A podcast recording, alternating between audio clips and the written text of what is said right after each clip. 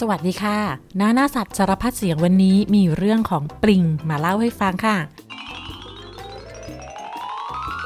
ปลิงเป็นหนอนตัวนุ่มๆ เขาเรียกว่าหนอนปล้องนะคะ เหมือนกับไส้เดือนแล้วก็ทากดูดเลือด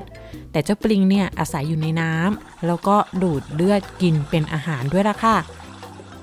แล้วมันก็เป็นสัตว์ที่น่าเกลียดน่ากลัวสำหรับคนส่วนใหญ่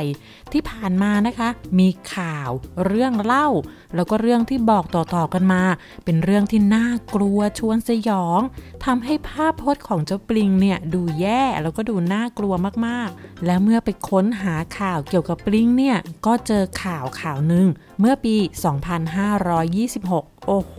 นานมาก ๆ มีข่าวยาอยู่ข่าวนึงค่ะ ที่ลงหนังสือพิมพ์ว่า ชาวบ้านพากันผวา เพราะกลัวปลิงเข้าท้อง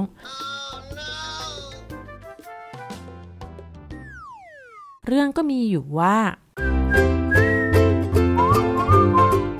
ที่จังหวัดขอนแก่นค่ะ มีผู้หญิงคนหนึ่งเธอลงไปในน้ำเพื่อจับกุ้งจับปลาพอกลับบ้านก็รู้สึกอ่อนเพลียหน้าซีดเซียว และเข้าห้องน้ำเธอก็พบเรื่องที่ตกใจ นั่นก็คือเจอปลิงออกมาจากก้น และเมื่อออกมาจากห้องน้ำก็ได้บอกญาติญาติว่าช่วยด้วยทำยังไงดี ญาติก็ตกใจแล้วก็พูดว่า แย่แล้ว หน้าซีดแบบเนี้ย มันไม่น่าจะเข้าไปตัวเดียวนะ น่าจะเข้าไปหลายตัว และป่านเนี้ยมันก็คงออกลูกมากมายเป็นร้อยร้อยตัวอยู่ในท้องแน่ ๆ ว่าแล้วชาวบ้านก็จัดพิธีเรียกปริงออกจากท้อง โดยการนำเลือดเป็ดสดๆ มาล่อปริงค่ะ เพราะเขาเชื่อกันว่า ถ้าเผื่อเอาเลือดเป็ดเนี่ยไปวางไว้ที่ก้น และปริงได้กลิ่นคาวเลือดของเป็ด ปริงทั้งหมดในท้องก็จะออกมาจากก้น เพื่อลงมากินเลือดเป็ดที่อยู่ในถ้วย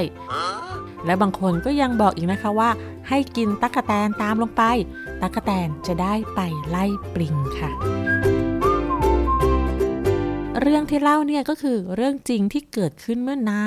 นมากๆมาแล้ว และป้าแวนด้าก็ไปหาคำตอบเกี่ยวกับเรื่องนี้นะคะ ก็พบข้อมูลที่เว็บไซต์หมอชาวบ้านค่ะ เป็นบทสัมภาษณ์เกี่ยวกับเรื่องนี้โดยตรงเลย ซึ่งผู้มาให้สัมภาษณ์และให้คำตอบเรื่องปริงเข้าท้องก็คือคุณหมอมุกดา คุณหมอเป็นอาจารย์อยู่ที่คณะแพทยศาสตร์โรงพยาบาลศิริราชนะคะ คุณหมอได้บอกว่า เรื่องที่มีปริงอยู่ในท้องเป็นร้อยๆ ตัวตามข่าวเนี่ยไม่น่าจะเป็นไปได้ ขั้นต้นเนี่ยคุณหมอได้สันนิษฐานหรือว่าคาดเดาวว่า มีปริงเข้าทางก้นของผู้หญิงคนนั้นจริง แล้วก็เข้าหลายตัว อาจจะเข้าไปพร้อมๆกันในเวลาเดียวกัน หรือว่าต่างเวลาหลายๆ ครั้งก็ได้ และสำหรับคนที่กังวลว่า ถ้าปริงเข้าไปในท้องเนี่ยจะมีอันตรายไหม คุณหมอก็อธิบายเพิ่มเติมว่าเท่าที่เคยพบส่วนใหญ่ไม่เกิดอันตรายมากมายอะไร ปริงเป็นสัตว์ขนาดเล็ก ชอบอาศัยตามน้ำนิ่ง ๆ เช่นน้ำในห้วยน้อง คลอง บึง้ง เมื่อคนลงไปอาบน้ำหรือว่าจับกุ้งจับปลา ปริงมันก็จะว่ายน้ำมาถึงตัวคนเราโดยที่เราไม่รู้ตัว แล้วมันก็จะมาเกาะตามตัว และเมื่อมันเกาะดูดเลือดจนอิ่ม พออิ่มแล้วปริงก็จะหลุดออกมาเองทีนี้เจ้าปริงเนี่ยเวลามันดูดเลือดมันปล่อยสารที่ทำให้เลือดไม่แข็งตัวออกมาด้วย ทำให้รอยแผลที่ปริงเกาะดูดอยู่นั้น มีเลือดไหลซิบๆออกมา กว่าจะหยุดก็กินเวลานานพอสมควร ส่วนมากก็จะเสียเลือดไม่มาก และเลือดก็จะหยุดได้เอง และถามว่าเคยมีปลิงเข้าไปในตัว แล้วก็เข้าไปกัดอวัยวะข้างในตัวเราจนบาดเจ็บไหม คุณหมอตอบว่า มีแต่เกิดขึ้นน้อยมากๆ ส่วนพิธีไล่ปลิงโดยการใช้เลือดเป็ดล่อ หรือว่าให้กินตะกะแตนทันที หลังจากที่ปลิงเข้าไป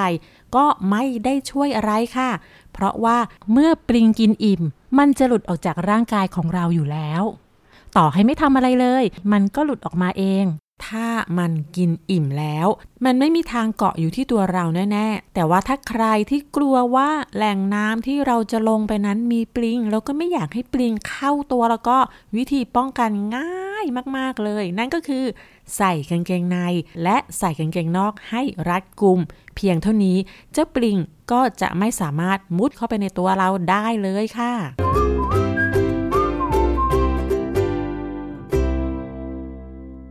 เรื่องของปริงกับเด็กๆ ในสมัยนี้อาจจะมองว่าเป็นเรื่องไกลตัวนะคะ แต่ว่าปริงกับเด็กๆ ในสมัยก่อนเนี่ยเป็นเรื่องที่ใกล้ตัวมากๆเลยค่ะ เพราะเราอาศัยอยู่ใกล้กับแหล่งน้ำธรรมชาตินะคะ การที่เด็กๆ ลงไปเล่นน้ำตามห้วยหนองคลองบึงนี่ก็เป็นเรื่องปกติที่เกิดขึ้นกันเป็นประจำนะคะ เพราะฉะนั้นปริงก็เลยเป็นเรื่องใกล้ตัว เทียบกับยุคปัจจุบันแล้วเนี่ยเราไม่ค่อยได้ลงเล่นน้ำในแหล่งน้ำธรรมชาติกัน จะไปเล่นน้ำในสระว่ายน้ำเล่นน้ำทะเล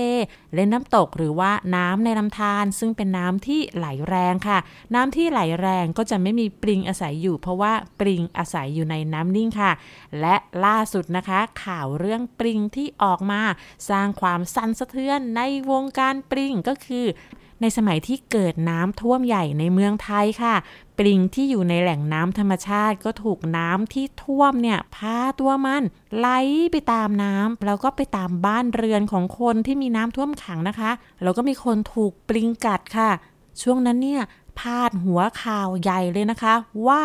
ปริ้งควายอารวาสไล่กัดคน ซึ่งเขียนแบบนี้เนี่ยไม่ถูกต้องนะคะ เราต้องให้ความยุติธรรมกับปริงค่ะ เพราะว่าปริงไม่ใช่สัตว์ดุร้าย ไล่ล่า อารวาสเที่ยวกัดคนนู้นคนนี้ค่ะ วันนี้เราจะมารู้จักกับปริง สัตว์ดูดเลือด ฟันคม ปากเบา กัดไม่เจ็บ เอ๊ะทำไมถึงกัดไม่เจ็บ แล้วปลิงน้ำจืดกับปลิงทะเลเป็นสัตว์ชนิดเดียวกันไหม ปลิงกับทากดูดเลือดต่างกันอย่างไร และเจ้าปลิงนั้นนอกจากจะหาเลือดกินไปวันๆ ชีวิตมันมีประโยชน์อะไรบ้าง เดี๋ยวเราจะมาหาคำตอบเกี่ยวกับเรื่องปลิงกันค่ะ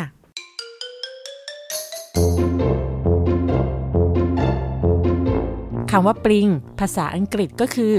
leech L E E C H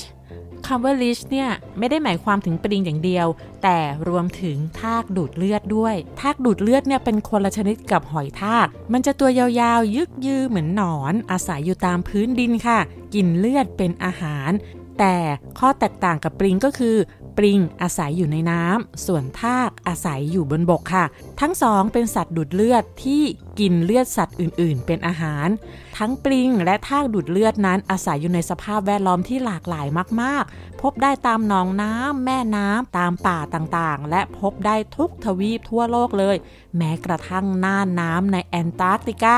ก็พบปลิงค่ะ นักวิทยาศาสตร์นั้นค้นพบปลิงกว่า 700 สายพันธุ์ที่แตกต่างกันไป ปลิงบางตัวกินเนื้อเป็นอาหาร มันกินโดยการกลืนเหยื่อทั้งหมดค่ะ และไม่ใช่ปลิงทุกตัวที่ดูดเลือด ปลิงและทากนั้นไม่มีตาค่ะ มันมองอะไรไม่เห็น มันก็เลยอาศัยการจับแรงสั่นสะเทือนจากการเคลื่อนไหวของเหยื่อ เช่น การสั่นสะเทือนของน้ำการสั่นสะเทือนของพื้นดินสำหรับทากดูดเลือดเนี่ย มันจะชูตัวอยู่ตามพื้นดิน หรือว่าไต่ไปตามกิ่งไม้ แล้วก็มีสัมผัสที่ไวต่อกลิ่น รวมทั้งความร้อนของสิ่งมีชีวิตที่เข้ามาใกล้ ๆ ด้วยล่ะค่ะ และเมื่อมันเกาะผิวเนื้อของเหยื่อแล้ว มันจะค่อยๆไต่ยังแผ่วเบาเพื่อหาที่ซ่อนตัว หลังจากนั้นมันก็จะใช้อวัยวะที่เรียกว่าแว่นดูด ซึ่งอวัยวะนี้มีทั้งด้านหน้า แล้วก็ด้านท้ายค่ะ โดยมันจะใช้แว่นท้ายในการยึดเกาะ แล้วก็ใช้แว่นหน้าที่มีฟันคมๆนั้น เจาะลงบนผิวเนื้อเพื่อดูดเลือดค่ะ โดยปลิงจะปล่อยสารชนิดหนึ่งคล้ายๆกับยาชา ซึ่งทำให้คนหรือสัตว์ที่ถูกดูดเลือดนั้นไม่รู้สึกเจ็บนะคะ จากนั้นก็ปล่อยสารที่ช่วยกระตุ้นให้หลอดเลือดขยายตัว แล้วก็ใช้สารที่มีคุณสมบัติไม่ให้เลือดแข็งตัว เจ้าสารตัวนี้แหละ ที่ทำให้แผลเวลาโดนปริง หรือว่าถ้ากัดมีเลือดไหลออกมาเรื่อยๆนะคะ ฟันของพวกมันจะคมมาก แล้วมันก็สามารถแทงผิวหนาๆของฮิปโปโปเตมัสได้อย่างสบายเลยค่ะ มันสามารถกินเลือดในปริมาณที่มากกว่าน้ำหนักตัวถึง 5 เท่า เมื่อปลิงและทากดูดเลือดจนอิ่ม ตัวมันจะอ้วนบวมเต่งเลยนะคะ จากนั้นเมื่ออิ่มแล้วมันก็จะปล่อยตัวร่วงหล่นสู่พื้นดิน และลงสู่พื้นน้ำอย่างสบายใจค่ะ ลิงทุกตัวเป็นสัตว์ที่มีสองเพศอยู่ในตัวเดียวกัน แล้วก็เป็นสัตว์ที่ดูแลลูกๆเป็นอย่างดีด้วยนะคะ เมื่อลูกปลิงออกจากไข่ พวกมันจะแนบตัวเกาะติดไปกับพ่อแม่ แล้วก็เดินทางไปด้วยทุกที่ จนกว่าจะดูแลตัวเองได้ถึงออกไปหากินด้วยตัวเองค่ะ นี่เป็นความพิเศษมากๆสำหรับสัตว์ที่ไม่มีกระดูกสันหลังค่ะ สำหรับปริงในเมืองไทยนะคะ เท่าที่ป้าเวนด้าหาข้อมูลมาได้เนี่ยเขาบอกว่ามีอยู่สองชนิดคือปริงเข็มกับปริงควาย ลักษณะก็แตกต่างกันตามชื่อเลยค่ะ ปลิงเข็มก็จะตัวเล็ก ส่วนปลิงควายก็จะตัวใหญ่ ซึ่งรายละเอียดเกี่ยวกับปลิงในเมืองไทยเนี่ยขอถามลุงหมอเกษตร นายสัตวแพทย์เกษตรสุเตชะนะคะ ว่าปลิงเข็มกับปลิงควาย นอกจากจะมีขนาดแตกต่างกันแล้ว มันยังมีอะไรที่แตกต่างกันอีกค่ะ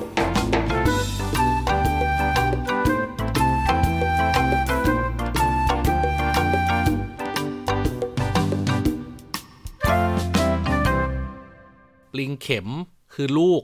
ของปลิงควาย ปลิงควายคือปลิงเข็มที่โตเต็มที่แล้ว แต่ว่าในทางสัตววิทยา ประเทศไทย เรามีปลิงหลายชนิดนะครับ แต่ว่าเราไม่ได้กำหนดเป็นชื่อไทยเอาไว้ในแต่ละชนิด คนไทยก็เลยเรียกสัตว์ที่หน้าตาแบบนี้แม้มันจะมีหลายชนิดก็ตาม ก็เรียกว่าปลิงเข็มกับปลิงควาย ปลิงควายเนี่ยมันคือตัวเต็มวัย นะครับตัวพ่อตัวแม่ ส่วนปลิงเข็มเนี่ยมันคือตัวลูกเด็กน้อย เพราะฉะนั้นเนี่ยปลิงเข็มมันก็เหมือนเข็มเย็บผ้านะครับขนาดตัวก็ประมาณนั้น แล้วก็ว่ายน้ำได้ไม่ไกล แล้วก็มักจะชอนชัยไปตามซอกตามหลืบของสัตว์ที่ลงเล่นน้ำส่วนใหญ่ก็เป็นวัวควายหมูหมา ส่วนปลิงควายเนี่ยขนาดมันก็มีตั้งแต่เท่านิ้วก้อย เท่านิ้วชี้ เท่านิ้วกลาง เท่านิ้วโป้ง หรือว่า เท่า 2 นิ้วประกบกัน มันขึ้นอยู่กับว่ามันได้กินเลือด ซึ่งเป็นอาหารหลักได้มากแค่ไหน ลักษณะที่แตกต่างกันนอกจากขนาดแล้วเนี่ย มันก็มีปากที่ดูดลิงควายมันก็จะปากใหญ่ ดูดเลือดได้เยอะ แล้วก็มีทางเดินอาหารที่เจริญเติบโตดีกว่า สามารถกินได้จุนะครับเพราะนั้นเวลากินเข้าไปเยอะๆมันก็จะอ้วนใหญ่เลยนะครับบางทีก็อาจจะกว้างประมาณสัก 2 นิ้วของผู้ชายที่เอามาประกบกันความกว้างนะครับ ส่วนความยาวเป็นพวกตัวใหญ่ ๆ เต็มที่เนี่ยก็อาจจะยาวได้เป็นคืบทีเดียว อีกกรณีหนึ่งก็คือการว่ายน้ำลิงควายเนื่องจากมันตัวใหญ่ มันว่ายน้ำเก่งนะครับ มันสามารถว่ายน้ำติดตามเหยื่อที่มันต้องการที่จะกินเลือดไปได้ไกล แต่มันมีข้อจำกัดนะครับ ก็คือแหล่งน้ำนั้นจะต้องเป็นแหล่งน้ำนิ่งเท่านั้นนะครับ เพราะนั้นเนี่ยเราแทบจะไม่เคยเห็นปลิงเนี่ยตามแม่น้ำหรือว่าตามลำธารที่ไหลแรงนะครับ เพราะว่ามันสู้แรงน้ำไม่ไหว ในขณะที่ถ้าเป็นหนอง เป็นนา เป็นบึง ขนาดเล็กที่น้ำนิ่งๆเนี่ยเมื่อมีสัตว์ลงไปในน้ำแรงกระเพื่อมมันจะเรียกเลยครับ ทั้งปลิงเข็มทั้งปลิงควายเนี่ยให้เดินทางมาสู่เหยื่อของมัน เพื่อกินเลือดเป็นอาหารนะครับลักษณะท่าทางการว่ายก็ไม่เหมือนกันนะครับ พวกตัวเล็กหรือว่าปลิงเข็มเนี่ยมันก็จะค่อยๆ เดินทางของมันไปนะครับ ปูดปูดค่อยๆยืดตัวว่ายไปยืดตัวว่ายไปของมัน ในขณะที่ปลิงควายมันว่ายน้ำแทบจะเหมือนงูแล้วนะครับ ถ้าเคยเห็นงูว่ายน้ำนะหรือว่าถ้าเกิดเคยเห็นทางทะเล มันก็จะเป็นคล้ายๆ กับพวกเขาเรียกว่าลิบบิ้นทะเลนะครับ มันก็จะเลื้อยไปตามน้ำเดินทางได้เร็วกว่า นี่คือลักษณะที่แตกต่างกันนะครับ โอเค แล้วปลิงมันมีประโยชน์อะไรบ้างครับ ในโลกนี้เนี่ยเรามีการใช้ประโยชน์จากปลิงมานานแล้วนะครับ ตั้งแต่สมัยโบราณ ส่วนใหญ่เราจะใช้ทางการแพทย์ ลุงหมอเขายกตัวอย่างนะครับ สมัยอดีตเวลาเขาเกิดอักเสบบวมช้ำ ยกตัวอย่างเช่น เดินเดินไปแล้วก็หน้าแข้งไปเตะกับขาโต๊ะขาตู้ แล้วมันเกิดบวมช้ำ เลือดออกภายในเนื้อเยื่อที่หน้าแข้งแล้วก็บวมมาเป็นลูกสีม่วงม่วง ในทางการแพทย์เราก็เรียกว่าเลือดข้างใต้ผิวหนัง หรือว่ารอยฟกช้ำ ในสมัยอดีตนะครับเขาก็จะเอาปลิงเนี่ยมาดูดพวกเลือดเสียเนี่ยออกไปครับเพื่อทำให้อาการบวมดีขึ้น อดีตนี่คือหลายร้อยปีก่อนนะครับก่อนที่จะมีวิทยาการการแพทย์แบบยุคปัจจุบันที่เรารู้จักกันอีกก็ใช้กันมานาน ไม่ว่าจะมีก้อนห่อเลือด ก้อนบวมช้ำ รวมถึงการบาดเจ็บต่างๆ เขาก็จะใช้เนี่ยพวกปลิงเนี่ยมาดูดเพื่อกระตุ้นให้เกิดการไหลเวียนของเลือดได้ดีในบริเวณนั้นๆ ถัดมาในยุคปัจจุบัน คุณหมอเขาก็ประยุกต์ใช้ปลิงในแพทย์แผนปัจจุบันได้ดี ยกตัวอย่าง คนที่นิ้วขาด คุณหมอสามารถต่อนิ้ว ต่อเส้นเลือด ต่อกระดูกต่อเส้นประสาทได้เรียบร้อยแล้ว พอแผลการเย็บต่อนิ้วมันหาย ปรากฏว่าเลือดยังไม่ยอมไปเลี้ยงอยู่ที่ปลายนิ้ว ก็ใช้ปลิงเนี่ยดูดเลือดเสียที่ปลายนิ้วออก เพื่อกระตุ้นให้ร่างกายมีการสร้างเส้นเลือดใหม่ แล้วก็ส่งเลือดไปเลี้ยงที่ปลายนิ้วได้ดีขึ้นนะครับ ในปัจจุบันเนี่ยการแพทย์ได้นำปลิงมาประยุกต์ใช้ในการช่วยเหลือคนไข้ให้มีชีวิตที่ดีขึ้น โดยใช้เทคโนโลยี และก็วิทยาการที่มนุษย์เข้าใจในธรรมชาติของสัตว์ แล้วก็นำมาใช้ตั้งแต่ในยุคก่อนประวัติศาสตร์ด้วยซ้ำครับ ส่วนในธรรมชาติปลิงเองเนี่ยเป็นอาหารของสัตว์ชนิดอื่นนะครับ ยกตัวอย่างเช่น เป็ด นกกระยาง นกกระสา พวกนี้ก็กินปลิงเป็นอาหารนะครับ ปลาในธรรมชาติก็กินนะครับ โดยเฉพาะพวกปลากินเนื้อต่างๆ มันก็กินปลิงเป็นอาหาร เพียงแต่ว่ามันไม่ได้กินปลิงเป็นอาหารหลักเท่านั้นเองปลิงควายที่อยู่ในน้ำจืดกับปลิงทะเลมันเป็นสัตว์ชนิดเดียวกันไหมครับ ลุงหมอก็ต้องบอกว่า ชื่อไทยเหมือนกัน แต่ความจริงแล้วเนี่ยเป็นสัตว์คนละกลุ่มกันเลยนะครับ รูปร่างอาจจะคล้ายกัน แต่ภายในนั้นคนละเรื่องเลยนะครับ อาหารที่กินก็คนละอย่าง สถานที่อยู่ก็คนละอย่าง ขนาดก็แตกต่างกันนะครับ แค่ชื่อเหมือนกันเท่านั้นปลิงทะเลเนี่ยมันเป็นสัตว์ที่อาศัยอยู่บนผิวหน้าดิน หรือว่าอยู่บนหาดทราย หรืออยู่ตามพื้นท้องทะเลตามแนวปะการังต่างๆ มันก็กินซากพืชซากสัตว์เป็นอาหาร แค่นั้นแหละครับ ใช้ชีวิตไป ร่างกายก็มีอวัยวะภายใน แล้วก็ตัวก็จะบวมพองน้ำเคลื่อนที่ช้ามาก ส่วนใหญ่ใช้ชีวิตอยู่ตรงนั้นนะครับ ขนาดใหญ่ที่ลุงหมอเคยเห็นเนี่ยมันก็ประมาณสัก 30เซนติเมตรหรือ 1 ฟุต ตัวดำๆในขณะที่ลิงควายเนี่ยโอ้ยมันว่ายน้ำอิสระครับ อาศัยอยู่ในแหล่งน้ำจืด ไม่ค่อยออกไปตามปากแม่น้ำหรือในทะเล เนื่องด้วยตัวเองเนี่ยไม่สามารถทนกับความเค็มได้ ถ้าโดนความเค็มมันจะโดนดึงน้ำออกจากร่างกายแล้วก็แห้งตายนะครับ แค่ชื่อคล้ายกัน แต่แทบทุกอย่างนั้นแตกต่างกันครับ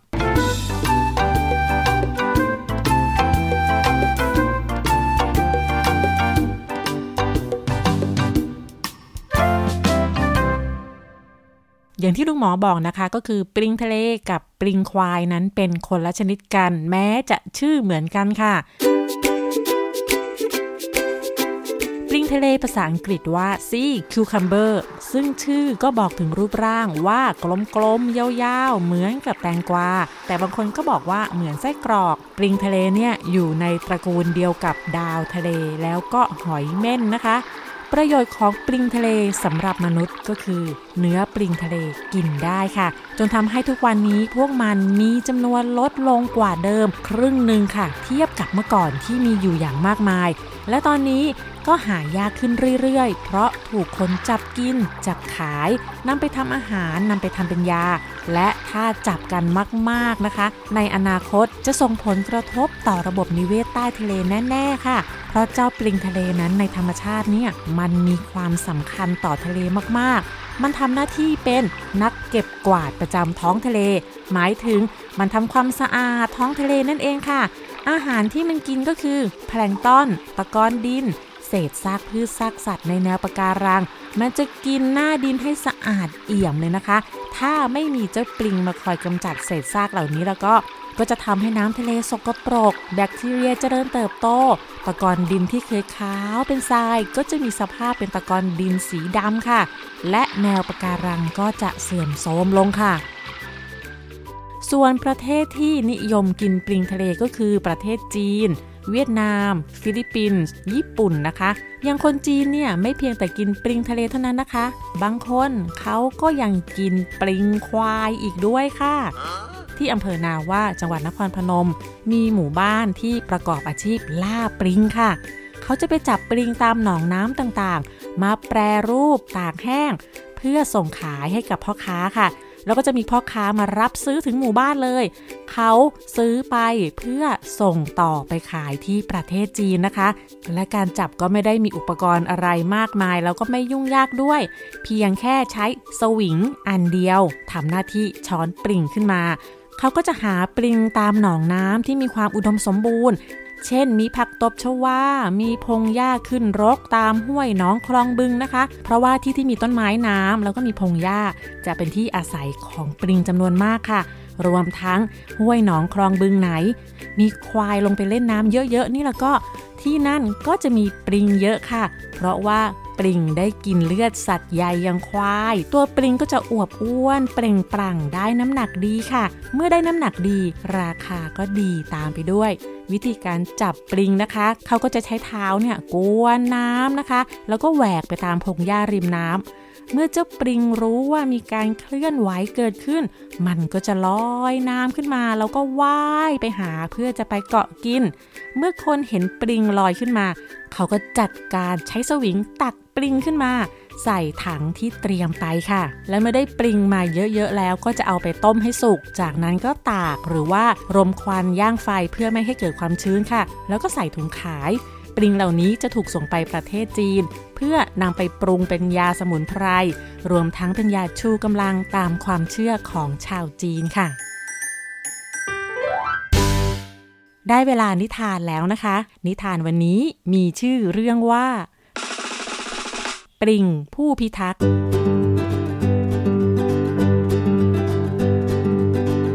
นานมาแล้วไกลออกไป ไกลจากเมืองใหญ่ไปทางทิศตะวันตก ในบึงน้ำเล็กๆ มีปลิงอาศัยอยู่ เขาเป็นปลิงตัวน้อยใช้ชีวิตอย่างสงบ ดื่มเลือดจากปลาและกบเป็นครั้งคราว แล้วก็มีความสุขกับชีวิตอันแสนอบอุ่นและปลอดภัยที่นี่ เช้าวันหนึ่ง หมาจิ้งจอกลงมากินน้ำปลิงถามหมาจิ้งจอกว่า คุณจิ้งจอก วันนี้ฉันขอกินเลือดคุณหน่อยนึงได้ไหมหมาจิ้งจอกตอบว่า ไม่ได้หรอกจะปลิงน้อย วันนี้ในเมืองมีสงครามเกิดขึ้น และไม่นานสงครามก็จะมาถึงป่าแห่งนี้ ฉันจะต้องรีบเดินทางเข้าไปในป่าลึกแล้วล่ะ แล้วหมาจิ้งจอกก็จากไป ปลิงก็ว่ายน้ำเข้าไปอยู่ในพงหญ้า เย็นวันนั้นขณะที่พระอาทิตย์ตกดิน ปลิงได้ยินเสียงอึกกระทึกวุ่นวาย โกลาหลของการสู้รบอันน่าสะพรึงกลัว เขาได้แต่นอนนิ่งๆ ซ่อนตัวอยู่ในพงหญ้า และเมื่อเสียงของการสู้รบเงียบลง ค่ำคืนนั้นทั้งกบและปลาต่างก็เก็บตัวเงียบ มีแต่แมลงเท่านั้นที่ส่งเสียงร้องในค่ำคืนนี้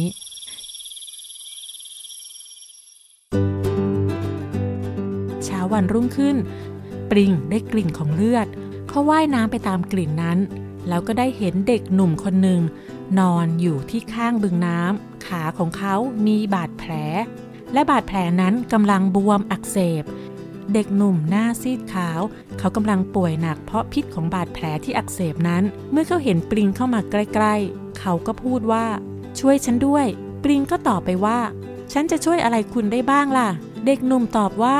ฉันได้บาดแผลมาจากการสู้รบและแผลของฉันกำลังอักเสบ จนฉันเดินต่อไปไม่ไหว เจ้าช่วยเอาเลือดที่เป็นพิษจากการอักเสบนี้ออกไปจากตัวฉันทีได้ไหม ไม่อย่างนั้นฉันคงต้องตายในคืนนี้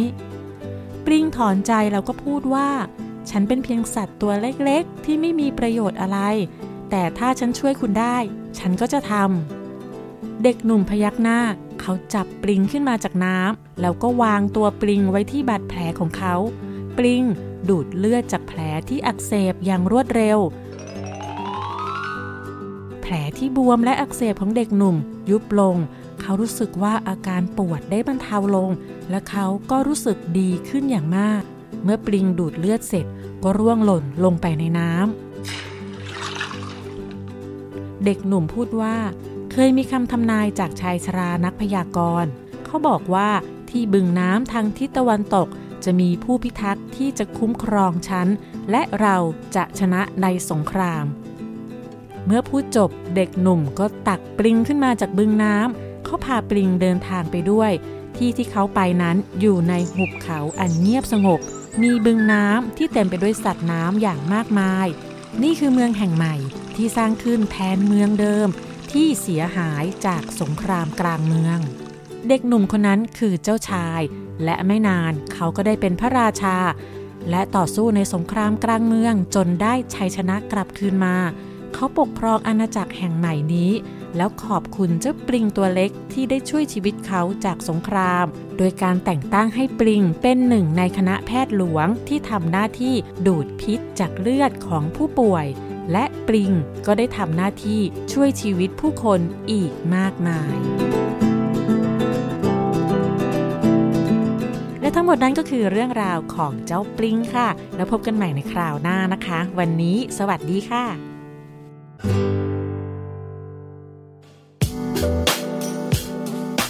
ติดตามรายการทางเว็บไซต์และแอปพลิเคชันของไทย PBS Podcast Spotify SoundCloud Google Podcast Apple Podcast และ YouTube Channel Thai PBS Podcast